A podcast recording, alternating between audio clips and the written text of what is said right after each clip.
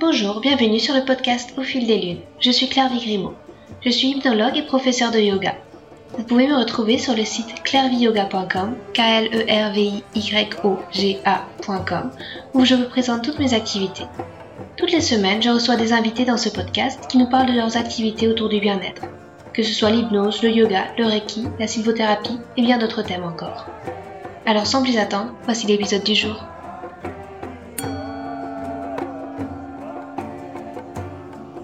Dans cet épisode, je reçois Jean Rossis, thérapeute et hypnologue. Passionné de l'hypnose et du fonctionnement du cerveau, nous discutons de son travail d'hypnothérapeute et de sa curiosité dans le domaine de l'hypnose et de la PNL. Jean souligne l'importance de la patience, de la passion et du travail pour devenir un hypnologue accompli. Il nous parle aussi de son pivot dans sa pratique thérapeutique. En 2017, il a fermé son cabinet pour proposer des rencontres privilégiées. Lors de ces rencontres, il accompagne ses clients vers un changement durable en agissant sur différents leviers. En effet, ce format lui permet de prendre le temps pour développer une réelle relation de confiance et ainsi considérer la demande de la personne avec une vision beaucoup plus large. Enfin, Jean nous présente ses projets passionnants que son esprit entrepreneurial fomente à grande vitesse. Et à travers ceci, il nous livre quelques techniques de mental hacking, simples à mettre en place et pourtant très efficaces pour préserver son énergie mentale un épisode hypnotique, nous sommes happés par les paroles et l'énergie de Jean. Bonjour euh, Jean, vous êtes euh, Jean aussi, vous êtes euh, hypnologue et, thérapeute. Est-ce que vous pouvez parler de votre parcours en quelques mots? Oui, bien sûr. Alors en fait, moi j'ai commencé l'hypnose, euh, enfin j'ai commencé l'hypnose, je sais pas si on commence vraiment l'hypnose. J'ai commencé à m'intéresser à l'hypnose quand la première fois je devais avoir 9 ans. Euh, j'ai été voir un spectacle en fait avec mon père euh, et en fait lui avait tenté, on va dire, d'être parmi les les volontaires qui montaient sur scène. et donc il s'est retrouvé sur scène avec tout un tas de gens et puis moi j'étais dans le public et je regardais mon père en me disant qu'est-ce qui va se passer? Un petit peu dubitatif comme ça, un petit peu impressionné aussi. Et je pensais en fait à ce moment-là que l'hypnose c'était quelque chose de magique en fait. J'ai, je pensais bêtement que l'hypnotiseur avait euh, une espèce de pouvoir spécial et puis genre quand il touchait les gens, les gens euh, s'effondraient et plongeaient dans un état d'hypnose comme une espèce de magnétisme, etc. Et donc je le vois qui se promène de personne en personne et puis les gens tombent les uns après les autres et tout ça. Et puis à un moment donné, il arrive vers mon père et puis ça marche pas du tout. Et donc il, il, il, commence à parler avec mon père et tout, puis ça marche pas, ça marche pas. Je vois qu'il essaie un petit peu d'insister, puis après il remercie mon père et puis il, le renvoie entre guillemets de la scène. Puis là mon père me rejoint dans le public et me dit ah mais euh, en fait il me disait de me laisser tomber et tout, mais ça marchait pas et tout ça. Puis là je lui dis mais comment ça il te disait de te laisser tomber? C'est nul en fait l'hypnose, ça n'a aucun sens. C'est pas un pouvoir. Pas... Et du coup, j'ai vu l'hypnose comme une arnaque, quoi. La première approche que j'ai eue avec l'hypnose, c'était une arnaque. Je me suis dit, oui, mais si on dit aux gens de se laisser tomber. Du coup, s'ils se laissent tomber, c'est pas du tout impressionnant puisqu'on leur a demandé de se laisser tomber. Euh, pour moi, il fallait qu'il y ait ce truc un petit peu, euh, euh, je sais pas comment on pourrait dire, euh, hors de contrôle de la personne pour que ce soit impressionnant. Faudrait qu'on, fallait qu'on puisse imposer quelque chose à quelqu'un, sinon c'était pas drôle, quoi. C'était nul. Bref, et du coup, ça m'a un petit peu euh, marqué cette histoire. Je me souviens que je me suis dit ah mais en fait l'hypnose c'est nul et tout ça. Et puis c'est en fait grâce à ça que j'ai commencé à comprendre le principe de la suggestion. En fait, je me suis dit ah mais euh, avec le temps, euh, à travers l'adolescence, quand j'ai revu un petit peu d'hypnose par-ci par-là ou entendu parler d'hypnose, j'ai commencé à me dire euh, ok mais peut-être qu'en fait c'est vraiment le pouvoir des mots plus que le pouvoir des gestes en fait ou de la personne et tout ça. et donc en fait, je, je, garde un petit peu cette idée en tête. Puis un jour, donc j'étais en formation d'informatique, euh, je me retrouve dans un cours qui s'appelait Apprendre à apprendre, qui était très axé PNL. Et puis là, le prof, en fait, faisait un peu d'hypnose. Et puis, euh, je lui dis, ah, vous connaissez un petit peu l'hypnose ericksonienne et tout ça, parce que j'avais lu deux, trois trucs dessus. Puis il me dit, ah oui, c'est hyper intéressant. Et il commence un petit peu à parler. Puis, je me rends compte, en fait, que bizarrement, depuis euh, une dizaine d'années que, que j'avais vécu ce spectacle, euh, enfin ça devait faire ouais 6 ou 7 ans que j'avais vécu ce spectacle euh, d'hypnose, bah, j'avais quand même accumulé un certain nombre de petits trucs, de petites connaissances sans m'en rendre compte. C'est en discutant avec lui que je me rends compte en fait que je, je comprends plus ou moins bien la PNL, je comprends plus ou moins bien l'hypnose dans son fonctionnement, bien que je l'avais jamais pratiqué.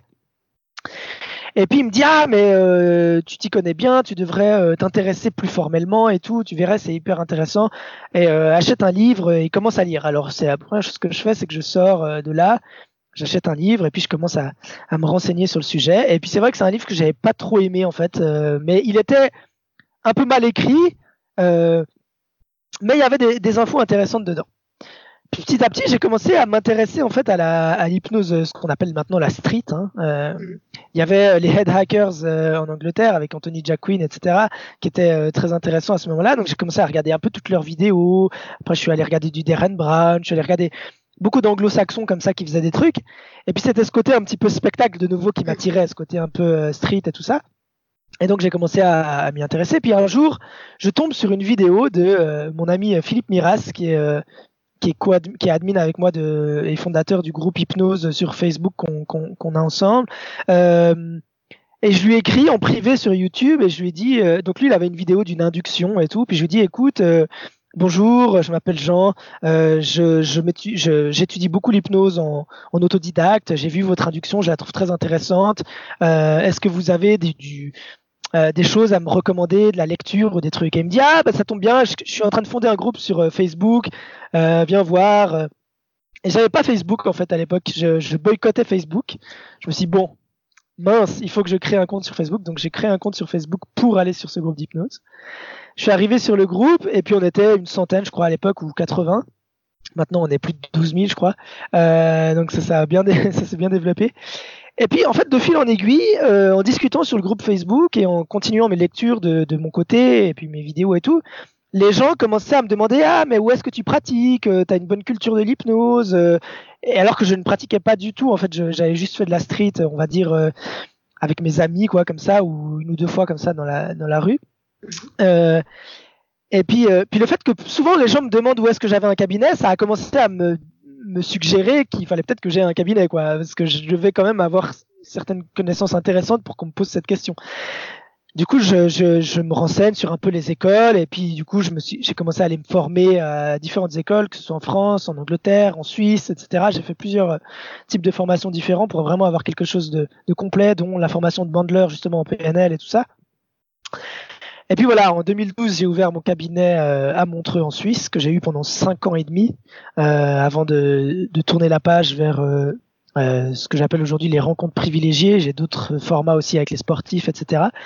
Mais voilà, en gros, voilà l'histoire, comment je me suis intéressé à l'hypnose. moi, là aussi, un truc que j'ai pas dit, c'est que j'ai toujours été quelqu'un qui rend beaucoup de services et j'ai toujours beaucoup aimé les, euh, aimé les gens, aimé le contact et puis euh, euh aimé aider aussi.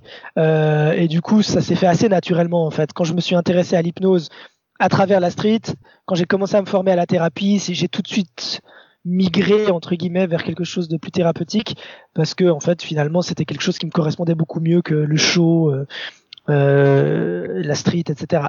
Euh, et donc voilà, aujourd'hui, je, je, je, suis, on va dire, euh, thérapeute. Je considère aussi que j'ai un, une partie de ma pratique qui est plus, qui relève plus du coaching, parce que je travaille beaucoup avec des sportifs maintenant de haut niveau et puis un peu des entrepreneurs. Euh, mais voilà, en gros, c'est l'hypnose qui est au centre de la pratique, puis le reste autour euh, qui vient un peu habiller le, le, truc, quoi. Donc voilà, c'est une longue réponse, hein, mais au moins on a tout le, on a tout le trajet, quoi. Puis c'est vrai que tout s'est fait euh, au final euh, plutôt progressivement et euh, mm. naturellement, donc c'est assez sain comme façon de construire sa carrière aussi, ça. Tout à fait, voilà. Et, moi je trouve que c'est c'est très important ça en fait. Il y a, y, a, un gros problème. Ces dernières années, j'ai l'impression qu'on a un petit peu marketé l'hypnose comme ah ouais reconvertissez-vous, allez une petite formation de, de, deux semaines, hop tac tac, vous êtes praticien, vous ouvrez votre cabinet, c'est réglé. Et ça me fait un petit peu marrer parce que moi quand je suis arrivé en 2011 faire mes premiers cours à, à, à Nice. À l'époque, j'avais commencé à l'Arche à Nice. Euh, j'ai fait de ce qu'on appelait à l'époque technicien 1 et, euh, et euh, un des formateurs a, a, recommandé une vingtaine de livres en disant ah ouais voilà un peu la liste des livres que moi je vous recommande et tout ça allez piocher et tout ça. Je crois que j'avais fait euh, au milieu de l'année le technicien 1 et puis à la fin de l'année le technicien 2 il y avait genre trois mois de décalage. Et quand je suis arrivé euh, les trois, euh, trois mois plus tard j'avais lu tous les livres qui avaient été recommandés en fait. Et quand j'ai dit aux gens alors vous avez un peu lu vous avez pratiqué les gens étaient là non non euh, pas du tout et tout. Et moi j'avais un peu pris ça au sérieux. J'avais fait des séances avec des amis j'avais et puis je me suis rendu compte que en fait il y avait vraiment des gens qui étaient là parce qu'ils se reconvertissaient. Il y en a même qui le disaient ouvertement. Ah ouais moi avant j'étais euh, euh, mécanicien et puis j'en avais marre et puis euh, j'ai vu que l'hypnose c'était accessible donc voilà. Et pourquoi pas, il hein, n'y a pas de souci, mais je veux dire, il faut quand même avoir cette, cette envie d'aider les autres et puis euh, s'engager sérieusement dans le processus, quoi. Euh, et moi, je me souviens que quand après je pratiquais en exercice euh, pendant mes formations, je me rendais compte que quand même la plupart des gens, soyons francs, n'avaient pas vraiment n'étaient pas vraiment motivés quoi. Ils venaient un petit peu euh, timidement découvrir ils pratiquaient pas trop de leur côté euh, et puis ils faisaient euh, le minimum qu'on leur demandait quoi. Ils, essayaient pas d'explorer des, des, choses. Moi j'ai toujours essayé d'un petit peu d'aller chercher. Mais je pense que c'est bien de prendre son temps. Moi j'ai souvent des gens ça m'arrive vraiment très régulièrement des gens qui me disent ah j'adore l'hypnose j'aimerais me former devenir thérapeute comment on fait? Et puis ils sont là j'ai vu telle école j'ai vu tel truc qu'est-ce que je fais? Je vais où? Euh, souvent, je leur dis, bah, commence par lire des livres, ensuite va dans une école, prends ton temps, fais pas genre. Euh, alors, si, si j'ai aucun problème de faire un mois d'affilée et puis de, de, faire juste un mois euh, technicien, praticien, etc. Mais si c'est le cas, prendre le temps après aussi de beaucoup pratiquer avant de se lancer et tout ça. Moi, j'ai fait technicien 1, 3 mois, technicien 2, 6 mois, et ensuite mes deux praticiens, je les ai fait euh, à la suite, quoi. Mais après, j'ai encore pratiqué pendant des mois. J'ai pratiqué les mois, bien sûr, qui séparaient chaque module. J'ai pratiqué encore des mois avant de me sentir légitime pour ouvrir mon cabinet. Euh, et vraiment, il y a tellement de gens qui sautent. Je vois souvent des gens dans dans le groupe hypnose ou ailleurs qui posent des questions qu'on ne devrait pas poser si on a un cabinet du style ah telle personne m'a dit ça qu'est-ce que je dois répondre? Euh, c'est un peu curieux parce que c'est des choses qui sont assez basiques des fois et on se dit que même juste avec une vraie bienveillance même sans avoir euh, l'expérience, mais avec une vraie bienveillance, on devrait trouver les réponses à ces questions, quoi. Et donc les gens, des fois, sont, sont là, voient plus l'hypnose comme une espèce de technique qu'une, euh, alors que moi, c'est pour moi, c'est une approche euh, complète humaine et et bienveillante. C'est pas juste une technique, voilà, induction, machin et tout ça. et au contraire, non, je pense que c'est tout sauf ça. C'est ça doit être très intuitif, très très relationnel, je sais pas comment dire. et voilà, voilà un petit peu. donc donc ouais, pour répondre à la question, oui, ça s'est fait très progressivement et je pense que ça devrait toujours se faire progressivement. C'est un truc qui s'inscrit dans un chemin. C'est pas un truc qu'on se dit, ah, voilà, je vais m'inscrire et dans deux mois j'ouvre mon cabinet. Euh, à ce moment-là, on, on, aura rarement des bons thérapeutes euh, de l'autre côté. Il y a des exceptions, bien sûr, mais globalement, ça n'arrivera que très rarement, quoi.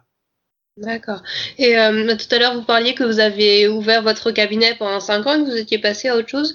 Euh, Est-ce que vous pouvez raconter un petit peu à, à quoi vous êtes passé justement avec, euh, avec ces rencontres?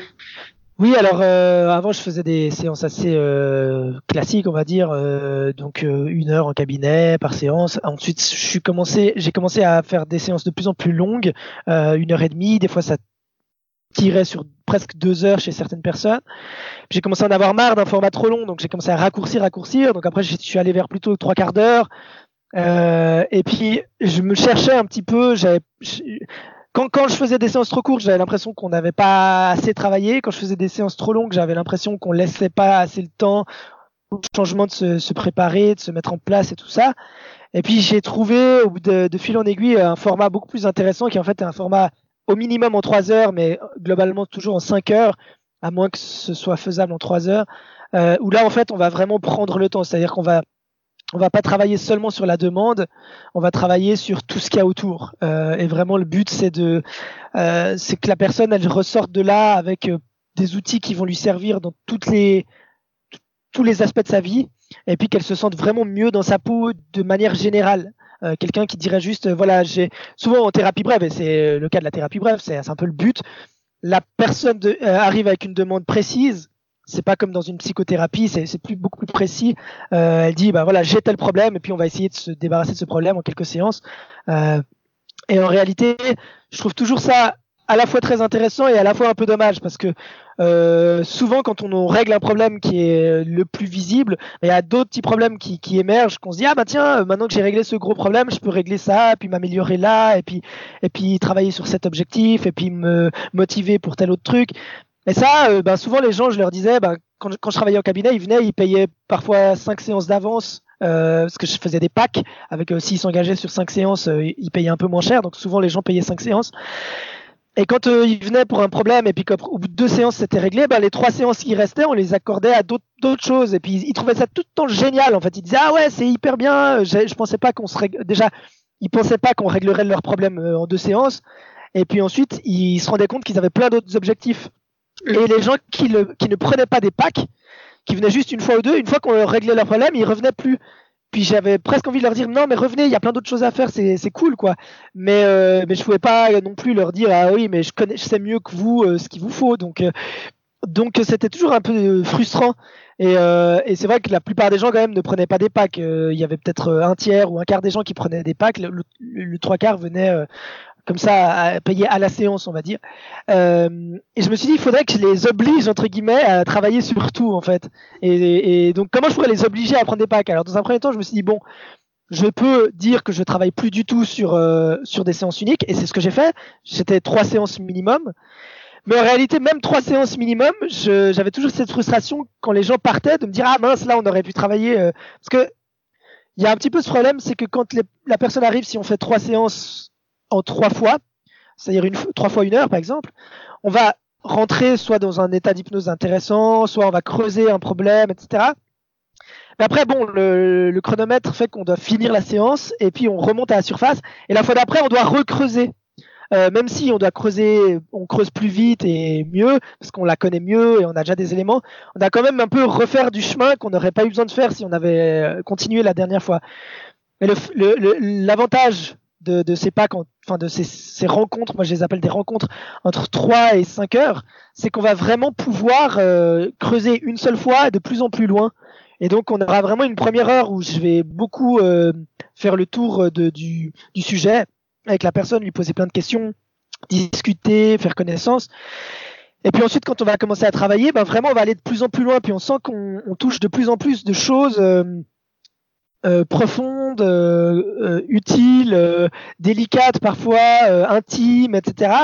Mais que ça fait partie d'un processus qui découle naturellement de la demande de base en fait. Et donc, donc quand on finit ce travail, les gens se sentent Enfin ouais, souvent il y a un waouh, je, je, me sens vraiment j'ai un peu, je sais pas comment dire, différent quoi. Ils se sentent un peu changés au bout de quelques heures. Et vraiment moi j'ai, je demande toujours aux gens de me faire des feedbacks après 10 ou 15 jours de, de, de l'évolution de la situation et tout. Euh, et très souvent et d'ailleurs j'en ai encore lu un aujourd'hui c'est euh, des choses comme euh, ah c'est génial j'ai recommencé à faire tel truc que j'avais plus du tout fait depuis des années euh, je m'y attendais pas la personne aujourd'hui m'a écrit ah je commence enfin à me reprojeter dans un couple. C'est quelqu'un qui est célibataire depuis quelques années, qui a eu des mauvaises expériences. Et euh, euh, là-bas, sa demande, c'était un truc sur l'entrepreneuriat, donc rien à voir. Et, euh, et en fait, dans son feedback, elle me dit ah ben je suis enfin à l'aise pour me reprojeter dans une vie de couple et tout ça. Et c'est la preuve que ça permet de travailler vraiment sur tout plein d'aspects qu'on néglige un petit peu en, en thérapie bref parfois parce qu'en formation on nous dit ben voilà tel problème, tel protocole, telle solution, tel truc, etc. Et du coup, on voit toujours ça comme un truc unique, euh, un problème, une solution, un problème, une solution. Et moi, je, je trouve que c'est un peu dommage. Je pense que si on, si on va bien, c'est ce que je dis toujours un petit peu euh, aux gens quand je les rencontre. C'est une question de réharmoniser en fait. C'est la personne, elle vient un petit peu dans une euh, une vibration, je sais pas comment dire, un truc est un petit peu déréglé. Euh, elle sent qu'il y a des choses qui vont pas dans sa vie. Et je, je trouve que les les problèmes qu'elle euh, présente sont des conséquences de ça en fait. C'est pas juste les problèmes en soi, c'est qu'il y a un truc qui cloche euh, soit au niveau euh, du bien-être ou, ou, du ou, du enfin de plein de choses en fait intérieurement. et moi mon but c'est de recréer une harmonie en fait chez la personne et de recréer une espèce de vibration harmonieuse où la personne quand elle sort de là elle se dit ah mais je je sens que tous les trucs qui me qui me pourrissaient un peu la vie là ah, je, je, les sens mieux, et puis très vite, ça, ça se met en mouvement. Et, euh, et c'est toujours très intéressant de lire les feedbacks parce que ça vient jamais de là où on pense, en fait. Les changements, ils, ils arrivent de, de, de, de d'endroits qu'on ne suspectait pas souvent euh, parce que justement on a eu cette euh, presque cette euh, approche holistique j'ai envie de dire un petit peu euh, et pas une approche précise, euh, chirurgicale quoi. Euh, alors évidemment, l'approche chirurgicale c'est très intéressant quand on a une demi-heure pour travailler quelqu'un, qu'on sait qu'on le reverra plus, etc. Il n'y a pas de souci, mais dans la mesure du possible, je pense qu'il faudrait toujours euh, faire ce travail plus large. Euh, et moi, je, je, je, je, travaille beaucoup comme ça, c'est-à-dire que les gens, quand ils me parlent de leurs problèmes, je leur pose quelques questions pendant une demi-heure, trois quarts d'heure, je les cerne. Et, et, euh, et en fait, avant de les mettre sous hypnose, je fais, je pense que j'ai beaucoup modélisé ça de, de Richard Bandler et, et, euh, et, parce que je suis quelqu'un qui, qui a de la facilité à parler et à digresser, et ça se voit, hein, je le fais là en ce moment. Euh, je, Richard Bandler, en fait, quand il parle avec les gens, j'ai vraiment modélisé ça chez lui. Il a trois phases, en fait. Il a la phase où il va les questionner, la phase où il va parler d'eux et où les gens vont s'identifier à ce qu'ils racontent, et puis la phase où il va les envoyer en transe. Et en fait, la deuxième et la troisième phase se suivent euh, naturellement, en fait. J'ai remarqué que quand on a cerné quelqu'un, si on commence à, parler de cette personne et de raconter des choses qui, qui lui correspondent et, euh, et parfois en rigolant, parfois en se moquant un peu d'elle, parfois en, en, en, touchant un petit peu des points sensibles, parfois en, étant plus euh, euh, plus indiscret à des moments et plus, euh, enfin, de, de, vraiment de de mettre cette, la personne dans la situation où elle se rend compte qu'on l'a bien cerné et puis tout ce qu'on raconte, ça lui parle et puis tout à coup on voit qu'elle commence à à prendre ce qu'on lui dit puis à le mettre en relation avec des expériences qu'elle a eues ou des souvenirs ou des choses comme ça. Euh, c'est très hypnotique comme processus en fait. Et, et, Erickson le faisait beaucoup aussi de parler, parler, parler. Il cernait la personne. Alors lui, il faisait ça un peu de manière différente, c'est-à-dire qu'il il faisait du storytelling et puis euh, la personne s'identifiait à l'histoire qu'il racontait. Mais Bandler, il y a aussi de ça. Et moi, j'ai naturellement développé ça. Je l'ai pas fait volontairement, mais je pense que c'est à force de modéliser Bandler que je l'ai fait et Erickson vraiment, quand, quand, les gens viennent me voir, ils me, euh, on discute dans un premier temps, ensuite je parle, et puis à un moment donné, ils s'endorment, entre guillemets. Et c'est assez drôle, quoi. C'est, à un moment donné, je sens qu'ils commencent à être vraiment absorbés. Alors je leur dis, attendez, juste fermez les yeux une seconde, et puis boum, ça part tout de suite, quoi. Et, euh, et parfois même, j'ai même pas besoin de demander de fermer les yeux. Mais, mais, je pense que l'hypnose, ça devrait être quelque chose d'intuitif comme ça. Et je pense que avec l'expérience, on se, on se rapproche de plus en plus de ça. Au début, on essaye beaucoup de faire des inductions très formelles. Et puis petit à petit, on se débarrasse un petit peu des inductions. Ça devient euh, naturel, quoi. Euh, ça on devient un peu plus hypnotique euh, de base. Et puis c'est là où ça devient intéressant, quoi. Enfin bref, désolé de, de, de, parler autant. non, mais c'est très bien, c'est très intéressant. Et puis, euh, bah justement, moi, je vous avais dit que je vous ai contacté parce que j'avais écouté euh, un de vos podcasts avec euh, Laurent Bertin, Hypnoscient, qui était vraiment très intéressant. Et il y a une question que je me posais, c'est est-ce que vous pensez pas que parfois il faut laisser le temps de décanter? Et est-ce que les gens que vous voyez dans des après-midi, vous les revoyez après sur, sur la longueur? Parce qu'il y a des choses qui se sont venues entre plusieurs après-midi Qu'est-ce que vous pensez de, ça Alors, c'est une bonne question. Alors, moi, je fais des. Alors, ça m'est arrivé très rarement, une fois que je fais une, rencontre de 5 heures avec quelqu'un, qu'il y ait besoin d'une nouvelle rencontre. Ce qui m'arrive de temps en temps, c'est que quelqu'un euh, book 5 heures, par exemple, et ça va être les 30% de mes séances.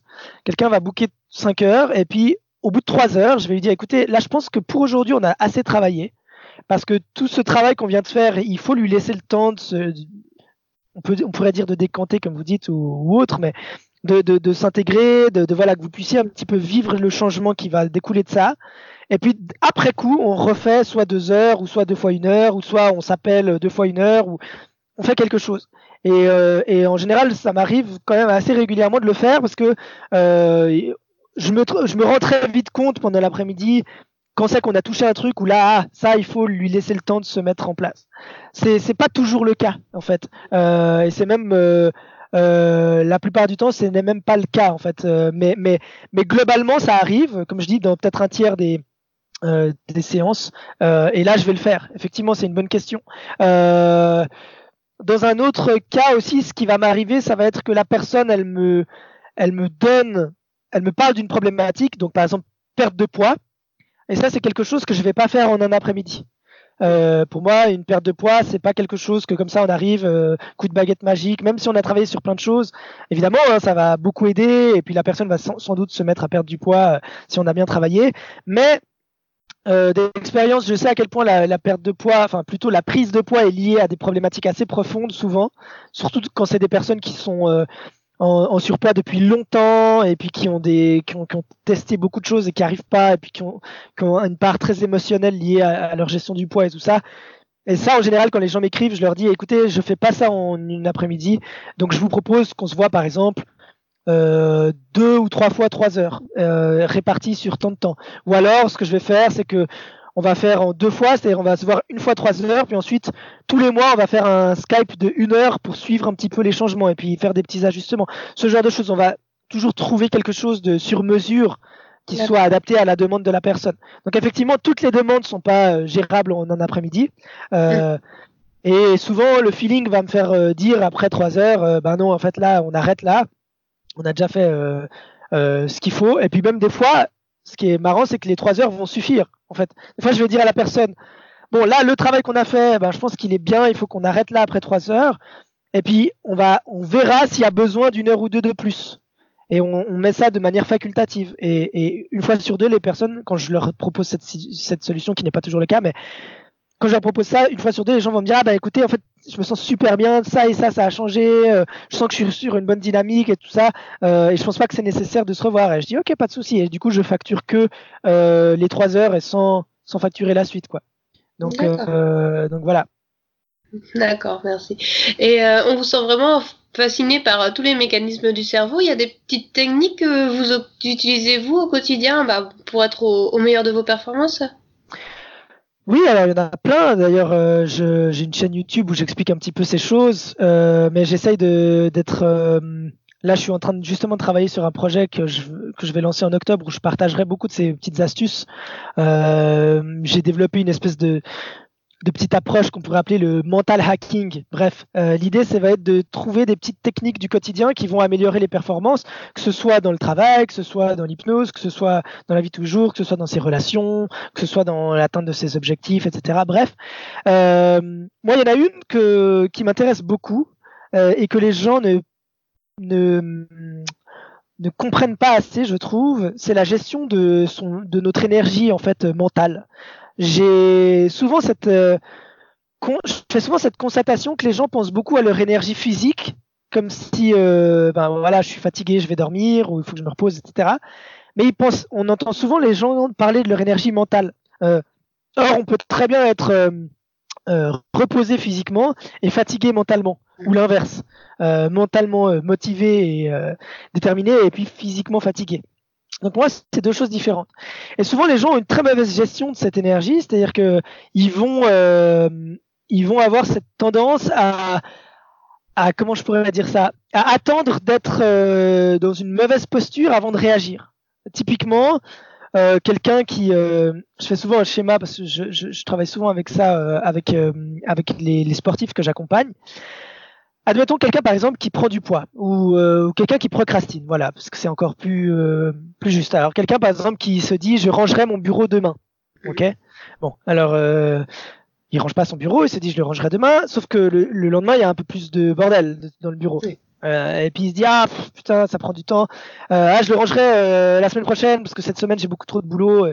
je fixe le jour lundi prochain je range mon bureau. Alors il note lundi prochain il range leur bureau lundi prochain, ils arrivent. Puis en fait, bien évidemment, il y a eu d'autres trucs qui sont faits depuis entre temps, qui font qu'il y a d'autres priorités, etc. Et puis au bout de quelques mois, il y a des piles de dossiers sur leur bureau, c'est le gros bordel.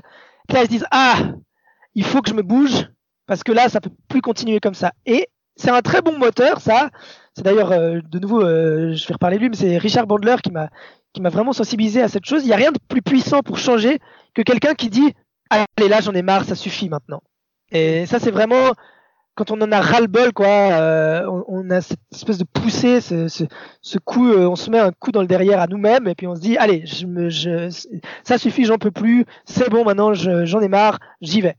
Et en fait, ce qui est marrant, c'est que les gens attendent vraiment le moment où ils sont débordés pour avoir cette réaction. Euh, et le truc, c'est que si on voyait, euh, si on imaginait un, un, graphique, en fait, avec euh, un, taux d'énergie et puis on imaginait le, le, le, graphique quand on est au sommet du graphique il est à 100% et puis quand on est en bas on est à 0% d'énergie mentale hein, c'est comme une jauge. Bah, les gens en fait euh, ils vont descendre descendre descendre dans ce graphique jusqu'à arriver à 40% ah, je suis démotivé etc et puis quand ils sont à 40% ils se rendent compte qu'il y a des piles de dossiers sur leur euh, bureau. Alors évidemment, ça peut être des piles de dossiers sur le bureau, ou ça peut être 5 kilos en trop sur la balance, ou ça peut être peu importe. Il y a un moment donné, il y a un truc qui leur fait dire ça bah, ils ont un chemin énorme à faire pour remonter à 100%. C'est-à-dire que quand je constate que mon bureau il est rempli de dossiers, ça va être vachement plus dur à, à, à, à ranger mon bureau que si je le rangeais dès qu'il y avait trois feuilles dessus. Donc, je vais devoir fournir une immense quantité d'énergie qui peut être très démotivante, très décourageante pour euh, arranger la situation. Et moi, je dis souvent aux gens, c'est drôle, parce que les gens qui m'écrivent, souvent ils m'écrivent en me disant ah j'en peux plus, j'en ai marre, j'ai tout essayé. Il y en a certains même qui me disent vous êtes mon dernier espoir, ça, ça arrive, des choses comme ça. Et puis ça, je leur dis toujours en rigolant quand je les vois pour la première fois, je leur dis bah, la prochaine fois quand il y a un problème vous m'appelez tout de suite quoi, on aura moins de travail à faire. Et en fait ce qui est, ce qui est curieux c'est que les gens attendent d'être au fond du bac pour réagir. Du coup ça demande un effort immense de se reprendre en main. C'est hyper démotivant. Souvent, les gens vont se décourager pendant le processus et puis retomber au fond du bac. Alors que si, quand ils étaient au sommet, euh, bien dans leur peau, que leur bureau est bien rangé, etc., à chaque fois qu'il y avait un petit indice qu'ils étaient en train de se rapprocher d'un bureau en bordel, c'est-à-dire une, deux, trois enveloppes qui s'accumulent d'un côté, et ils réagissaient tout de suite en se disant ah, attends, là, il y a trois enveloppes qui s'accumulent. Euh, ils remontaient leur seuil en fait à partir duquel ils commençaient à se dire ah il faut que je range mon bureau au lieu que ce soit 50 dossiers de, de empilés ce sera à partir de trois enveloppes hop je, je range mon bureau euh, et eh ben ils pourraient comme ça euh, se maintenir dans un état où leur bureau est quasiment constamment rangé. Et ils ont chaque fois un tout petit peu d'énergie à fournir pour rester dans cet état positif. Et, et ce qui est curieux parce que si on fait la moyenne ils, ils, utilisent pas moins d'énergie parce qu'en réalité au, lieu d'utiliser euh, une fois 60% euh, d'énergie, ils vont utiliser 20 euh, fois 3%. Donc si on fait le calcul, c'est la même quantité d'énergie. Simplement, au lieu de devoir fournir un énorme montant d'énergie en une seule fois, eh ben, ils, doivent juste fournir tout plein de fois des, petits, des petites quantités d'énergie. Et sauf que si on fait la moyenne, en fait, ben, la moitié du temps, la personne qui fournit un énorme euh, une énorme quantité d'énergie, son bureau il sera en bordel la moitié du temps, et puis l'autre moitié du temps il sera rangé. Alors que quelqu'un qui fournit toujours un petit peu d'énergie, ben, son bureau en moyenne il sera toujours rangé. Donc, quand j'explique ça aux gens, c'est plus facile avec un schéma, mais je pense que les gens ont réussi quand même à l'imaginer. Euh, ils se disent mais oui c'est vrai en fait, c'est assez con de se fixer un seuil à partir duquel c'est ah là il y en a trop et il faut que je réagisse. On peut très bien mentalement ajuster ce seuil et puis réagir plus tôt. Euh, moi, ce qui me faisait marrer, j'avais vu ça dans une vieille vidéo de Bandler. Et c'est comme ça aussi que j'ai commencé à avoir cette idée. Il travaillait avec une, euh, une, jeune femme qui avait peur de, de la vitesse, enfin, qui, quand elle conduisait, elle n'osait pas aller trop vite. Euh, du style, elle n'arrivait pas à, aller vite sur l'autoroute ou je sais pas quoi. Et en fait, Richard Bandler, il lui disait, OK, c'est à partir de quelle vitesse que vous avez peur, en fait? Il disait, je sais pas, à partir de 60 km heure, par exemple. Il disait, ok, donc à 61, vous avez peur. Ok, à 60, vous avez peur. Ok. Mais du coup, à 59,9, vous n'avez pas peur? Puis là, la personne, elle commence à réfléchir, elle se dit, ouais, c'est vrai que c'est un peu con euh, de, dire que c'est qu'à 59,9, j'ai pas peur, puis à 60, j'ai peur. Pourtant, il y a, quasiment pas de différence. Donc elle disait, ouais, bon, allez, à 59,9, non, peut-être que j'ai pas peur non plus. Euh, c'est quasiment comme 60. Euh, enfin, et puis, puis il disait, ok, mais alors, à 58, vous n'avez pas peur non plus Bah non. Mais alors à 59,9, si vous arrivez à, 60, est-ce que c'est à 60 pile que vous avez peur? Puis la personne commence à se dire, ben, je sais pas, c'est autour des 60. Puis alors, techniquement, on pourrait très bien dire que si vous allez à 61, vous êtes encore bien. Puis la personne dit, ok, allez, je veux bien rajouter un, kilomètre en plus. Puis en fait, en jouant avec ce seuil, la personne, elle commence à se rendre compte qu'en fait, c'est absurde d'avoir un seuil euh, arbitraire à partir duquel on a peur. Quelqu'un qui a peur d'aller vite, c'est à partir de quand qu'il a peur?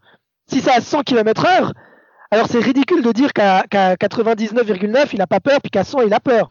Mm. C'est ridicule, ridicule de dire que qu'à 99, qu'à 100 il a peur, puis qu'à 101 il a un peu plus peur, puis qu'à 102. Puis, puis en fait, je me suis rendu compte, c'est un truc que j'ai beaucoup travaillé dans ma pratique, que pour beaucoup de, de, demandes, en fait, beaucoup de problèmes que les gens viennent nous présenter, il y a un seuil qui a été arbitrairement fixé à un moment donné, inconsciemment, et que ce seuil, il, se base sur rien en fait. Et quand on vient remettre un petit peu de la réflexion sur ce seuil, bah, les gens commencent à, à, se rendre compte que leur peur ou leur euh, crainte ou autre euh, est, est, absurde. Euh, quand quelqu'un dit j'ai peur de l'ascenseur, mais seulement les ascenseurs où, qui sont assez petits où il y a machin, on va dire ok, mais alors si l'ascenseur fait un, mètre carré de plus, est-ce que ça va? Ah oui, ça va. Mais alors, et en fait, on peut toujours venir, quelle que soit la demande, ridiculiser un petit peu les craintes. Et ça, c'est un truc que Bandler fait bien, que Frank Farelli, par exemple, faisait bien avec la thérapie provocatrice. C'est de venir un petit peu secouer les croyances des gens par l'humour, en fait. Et ça, c'est un truc que j'aime bien faire. C'est, c'est vraiment de, de, voilà, quand quelqu'un a un problème euh, basé sur une croyance un peu débile, c'est de lui dire mais elle est complètement débile votre croyance, et puis de lui, lui démontrer qu'elle est débile. Et en fait, la personne à la fin, elle commence à se marrer, puis elle se dit ah oui, en fait, je suis complètement bête d'avoir peur de ça, et elle, elle, elle, elle, se prend en autodérision quoi. Mm. Euh, et ça, c'est une approche que j'aime bien avoir euh, en hypnose par exemple, et en coaching aussi. D'accord. Donc un, conseil, ça serait par exemple identifier ces domaines qui, qui nous drainent de l'énergie mentale et puis de voir euh, quels sont nos seuils, quelles sont les graduations et puis Exactement. jouer un peu à, à, à, pas dépasser cela. Exactement, c'est parfaitement résumé. C'est de se dire, ok, moi par exemple, j'ai toujours du mal à, euh, je sais pas, à ranger mon bureau. Ça, à partir de quel moment que c'est trop? À mm. quel moment je me dis, parce qu'on a tous un seuil, on a tous un moment où on se dit, ah là c'est trop. C'est quoi mon seuil à moi? Ok. Si je juste je remontais un petit peu ce seuil, qu'est-ce qui se passe? Parce que c'est plus difficile. J'ai pas de passer d'un seuil euh, énorme pile de dossiers à un seuil euh, trois enveloppes. De juste de se dire ok, à partir de maintenant, dès que je vois qu'il y a euh, plus de 3 cm de papier dans un coin, bah, je réagis. Et puis quand je me rends compte que ça marche, bah, je repousse encore un petit peu le seuil. Et puis l'idée c'est d'y aller graduellement comme ça, de se tester, et puis de se rendre compte que c'est pas plus compliqué de dépenser plein de fois un petit peu d'énergie. Parce qu'en fait, nous, on a peur de dépenser de l'énergie mentale. On est des machines à s'économiser mentalement. C'est ça qu'on a souvent tendance naturellement à être un peu flemmard, etc.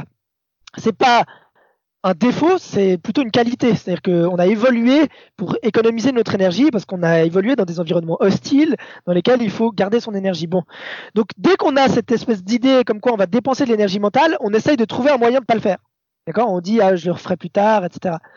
Et en réalité, on se rend pas compte que, euh, j'en parlais dans une de mes vidéos dernièrement, euh, en fait, on emprunte de l'énergie à l'avenir quand on fait ça. Parce qu'en réalité, quand on dit je vais pas ranger mon bureau maintenant, je le rangerai plus tard, on est en train d'emprunter l'énergie de plus tard pour ne pas avoir à la dépenser maintenant.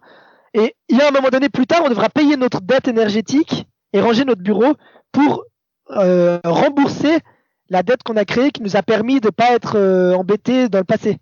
Donc en fait, c'est un peu con. Parce que chaque fois qu'on se dit je ferai ça plus tard, ou ça va, j'ai encore de la marge, ou euh, qu'on monte sur la balance et puis qu'on a pris un demi-kilo ou un kilo, puis qu'on se dit ah bon, ça va, un petit kilo, c'est pas beaucoup.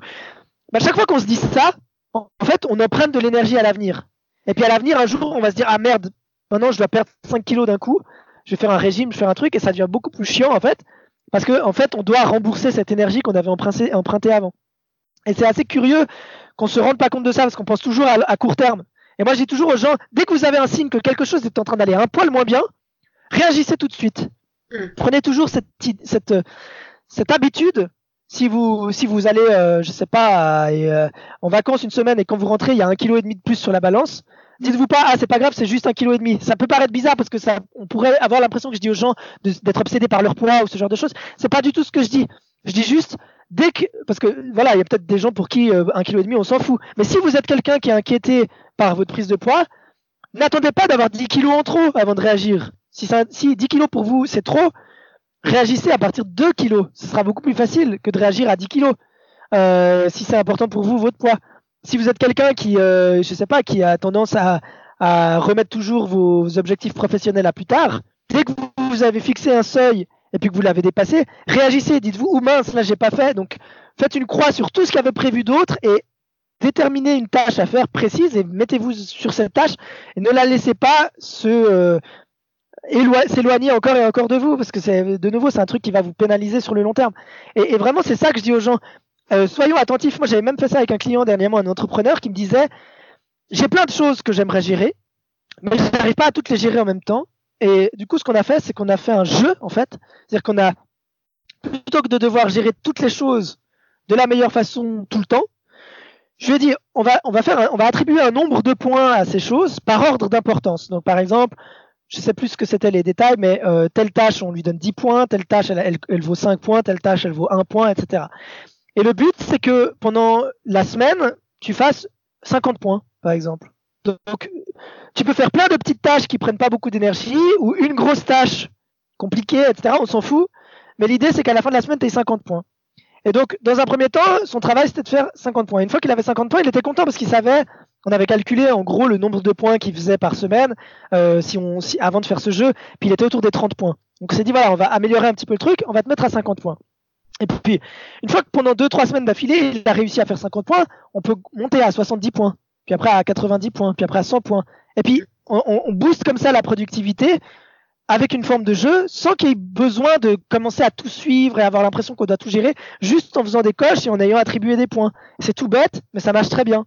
Donc faut pas hésiter à créer ce genre de petits jeux, de petits mécanismes, parce que moi il y a un truc que je dis toujours aux gens, c'est il vaut mieux, faut faut jamais se comparer aux autres euh, et à ce qu'ils sont aujourd'hui. Il faut toujours se comparer à qui nous on était hier en fait. Tant qu'on est mieux que ce qu'on était la semaine passée, on est sur une tendance positive, donc c'est bien on sera jamais aussi bien que les autres. Ça sert à rien de se comparer, on trouvera toujours quelqu'un de mieux que nous. Par contre, on peut être mieux que nous hier. Et, si on continue à, toujours le lendemain s'assurer qu'on est mieux que nous la veille, et, ainsi de suite, bah, au bout d'un moment, quand on regarde le chemin qu'on a parcouru, on se rend compte qu'on a fait un chemin de malade, quoi. On se rend mm. compte qu'on a vraiment évolué. Souvent, moi, euh, par exemple, dans ma vie, je me suis dit, euh, ah bah tiens, je vais commencer euh, telle activité, par exemple. Je sais pas, euh, je dis n'importe quoi, de la boxe. J'ai jamais voulu faire de la boxe, mais admettons. et puis après, six mois après, donc j'avais, il faudrait que je trouve un, exemple concret. voilà, par exemple, il y a, un sport en particulier que j'avais voulu faire avec un, un, enfin, un une forme d'entraînement, et puis j'ai été faire un cours de, de, on peut dire de, de test, quoi, d'essai, démonstration. Et puis j'ai pas trop accroché. J'y suis pas retourné. Bon, très bien. Puis après coup, six mois après, je me disais, mince, si j'avais quand même accroché, j'aurais, là, ça ferait six mois que j'en ferais, j'aurais atteint tel résultat déjà. Hmm. Et, c'est dommage que j'ai pas accroché parce que finalement, ces six mois, ça a passé vite. Euh, et si je m'étais vraiment mis sérieusement, j'aurais pu atteindre un, un, résultat super positif. Et j'avais ce petit côté toujours de me dire comment je pourrais trouver une méthode qui ferait que je puisse m'engager sur ces processus à long terme sans avoir cet handicap de me dire ah j'ai encore tout ce travail à accomplir. Parce que souvent quand on s'engage dans un quelqu'un par exemple qui veut perdre du poids qui commence à faire du sport à manger mieux etc il se dit ah mon dieu je vais perdre je dois perdre 20 kilos ça va prendre des mois et des mois ça sera pas avant l'année prochaine. Et c'est très long de se dire oh mon dieu on voit tout ce chemin qu'on a à faire et tout et c'est très décourageant de nouveau c'est cette idée qu'on a attendu trop longtemps avant de se reprendre en main et donc au lieu de réagir tout de suite aux petits signes ben voilà et, et en fait, bah, c'est ça que j'ai trouvé, c'est vraiment de, de, jouer avec ces, ces, trucs, de jouer avec nos seuils, de, de se créer une, une espèce de jeu au quotidien, de, de surveiller ces petits trucs, d'avoir des espèces de petits marqueurs au quotidien, vérifier que ah, on n'a pas plus de trois feuilles sur le bureau, on n'a pas plus qu'un kilo sur la balance, on n'a pas plus de temps de retard dans ton travail, on n'a pas plus que ça et ça. Et puis du coup, tant qu'on est dans ces marqueurs, on sait qu'on n'a pas besoin de réagir, donc on est dans un espèce positif. Et dès qu'il y a un petit marqueur qui, qui cloche, on se reprend en main. Et comme ça, on arrive tout de suite à créer quelque chose de, de très utile sans, qu'on, sans que ce soit fatigant mentalement. Et à terme, on arrive vraiment à se maintenir dans un état de, de, de forme énergétique, on va dire, euh, mentale. Et c'est ça que, que je trouve intéressant. D'accord, bah, merci beaucoup pour ces images, ça fait de, de belles stratégies à, adopter au quotidien. Et euh, bah, du coup, pour, enfin, pour conclure ce, ce, podcast, vous voulez parler un petit peu euh, de vos projets ou bien dire euh, où les auditeurs peuvent vous, vous trouver comme, oui, alors bon, euh, moi, je, vous pouvez me trouver déjà sous Jean Rosis euh, sur Instagram. Il y a euh, sur mon Instagram, il y a un lien vers mon site, enfin vers mes différents sites actuels. prochainement, j'aurai justement ce projet de mental hacking que je vais sortir en octobre. enfin, en tout cas, que je vais commencer à lancer en octobre. On verra si je le finaliserai déjà en octobre.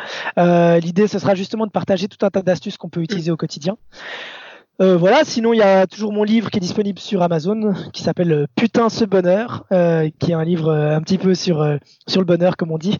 et le putain est volontairement un peu vulgaire, c'est parce que j'en avais un petit peu marre de lire tout et n'importe quoi sur le bonheur, tout et son contraire en fait. Quelqu'un qui veut être heureux, on lui dit tout et son contraire, donc c'est impossible à savoir tirer le vrai du faux. Donc moi ce que j'ai fait c'est que j'ai été chercher vraiment les études scientifiques derrière avec des preuves à l'appui euh, de comment ça marche le bonheur, comment devenir plus heureux, etc.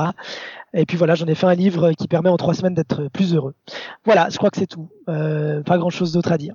D'accord, ben merci beaucoup pour cette conversation, Jean, et puis euh, bah, on suivra avec attention tous vos projets. Avec plaisir, c'est réciproque. à bientôt. Merci beaucoup. Un petit annoncement pour clore ce podcast. Vous trouverez sur mon site clairviyoga.com, k l e r v i y o g a.com, tous les accompagnements disponibles en hypnothérapie et yoga thérapie. Je suis à votre disposition pour vous accompagner vers un mieux-être, que ce soit en présentiel ou à distance via Skype ou Messenger. Et si vous voulez vous amuser et vivre des expériences fascinantes, faites un tour du côté des Pyrénées Atlantiques le temps d'un week-end. Une fois par mois, je vous propose des ateliers d'hypnose le vendredi soir et les matinées du yoga le samedi matin. Vous trouverez toutes les infos à la rubrique Atelier du site clairviyoga.com. Enfin, ce podcast est aussi possible grâce à l'espace membre Clairviyoga. En devenant membre exclusif, vous aurez accès à des articles inédits, des livrets de développement personnel et un suivi personnalisé de vos projets, où je serai à votre écoute pour vous guider et vous conseiller par un accompagnement vidéo régulier bimensuel. Merci et à bientôt